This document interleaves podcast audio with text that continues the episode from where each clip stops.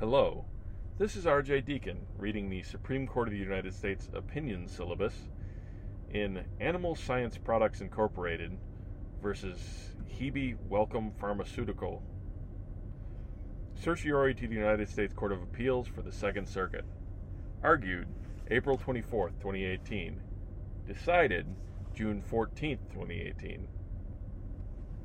Petitioners, U.S. based purchasers of vitamin C, filed a class action suit alleging that four Chinese corporations that manufacture and export the nutrient, Chinese sellers, including the two respondents here, had agreed to fix the price and quantity of vitamin C exported to the United States in violation of Section 1 of the Sherman Act.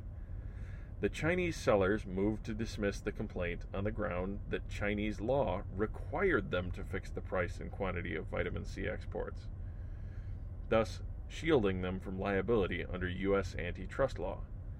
The Ministry of Commerce for the People's Republic of China filed an amicus brief in support of the motion, explaining that it is the administrative authority authorized to regulate foreign trade, and stating that the alleged conspiracy in, in restraint of trade was actually a pricing regime mandated by the Chinese government. The U.S. purchasers countered that the ministry had identified no law or regulation ordering the Chinese sellers' price agreement, highlighted a publication announcing that the Chinese sellers had agreed to control the quantity and rate of exports without government intervention, and presented supporting expert testimony. The district court denied the Chinese sellers' motion to, in relevant part, concluding that it did not regard the ministry's statement as conclusive, particularly in light of U.S. purchasers' evidence.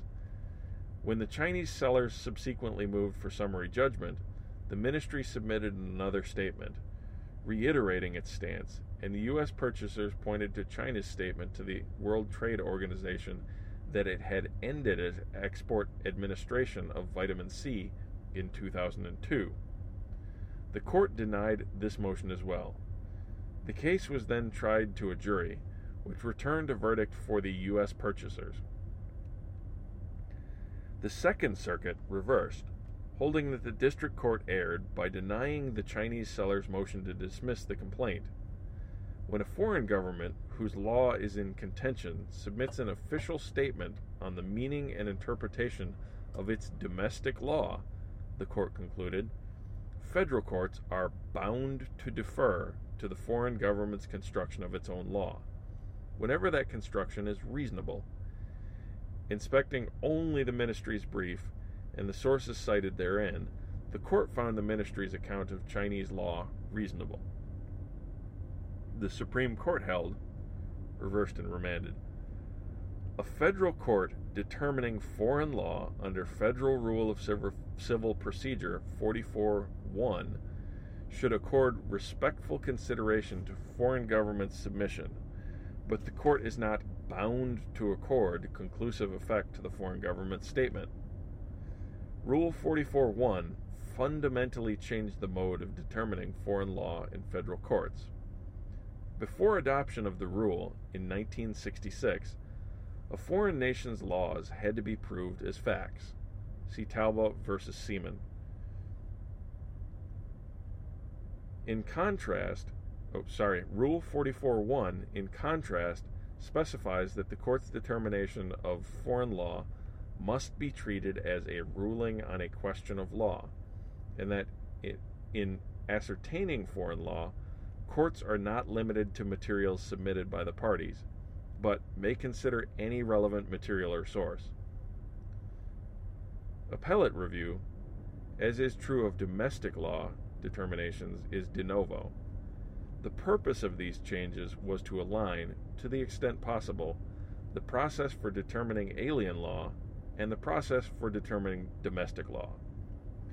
Neither Rule 44.1 nor any other rule or statute addresses the weight a federal court determining foreign law should give to the views presented by a foreign government, in the spirit of international comity. Société Nationale Industrielle Aerospatiale versus United States District Court for the Southern District of Iowa. And a federal court should carefully consider a foreign state's views about the meaning of its own laws. The appropriate weight in each case, however, will depend on the circumstances. A federal court is neither bound to adopt the foreign government's characterization nor required to ignore other relevant materials. No single formula or rule will fit all cases. But relevant considerations include the statement's clarity, thoroughness, and support, its context and purpose, the transparency of foreign legal system, the role and authority of the entity or official offering the statement, and the statement's consistency with foreign governments' past positions. Judged in this light, the Second Circuit's unyielding rule is inconsistent with Rule 44.1 and tellingly with this court's treatment of analogous submissions from states of the United States. If the relevant state law is established by a decision of the state's highest court, that decision is binding on the federal courts. Wainwright versus Goode. But Views of the state's attorney general, while attracting respectful consideration, do not garner controlling weight. Arizonans for official English versus Arizona. Furthermore, because the Second Circuit riveted its attention on the ministry's submission, it did not address evidence submitted by the U.S. purchasers. The court also misperceived the pre Rule 44 1 decision of the United States versus Pink under the particular circumstances of that case, this court found conclusive a declaration from a from the government of the Russian Socialist Federal Soviet Republic on the extraterritorial effect of a decree nationalizing assets. The declaration was obtained by the United States through official diplomatic channels.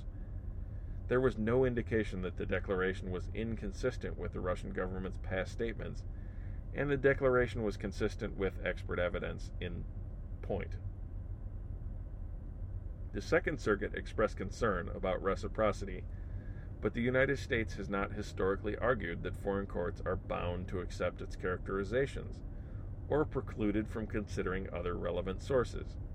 International practice is also inconsistent with the Second Circuit's rigid rule. The decision is vacated and remanded Justice Ginsburg delivered the opinion for a unanimous court. Thank you for listening.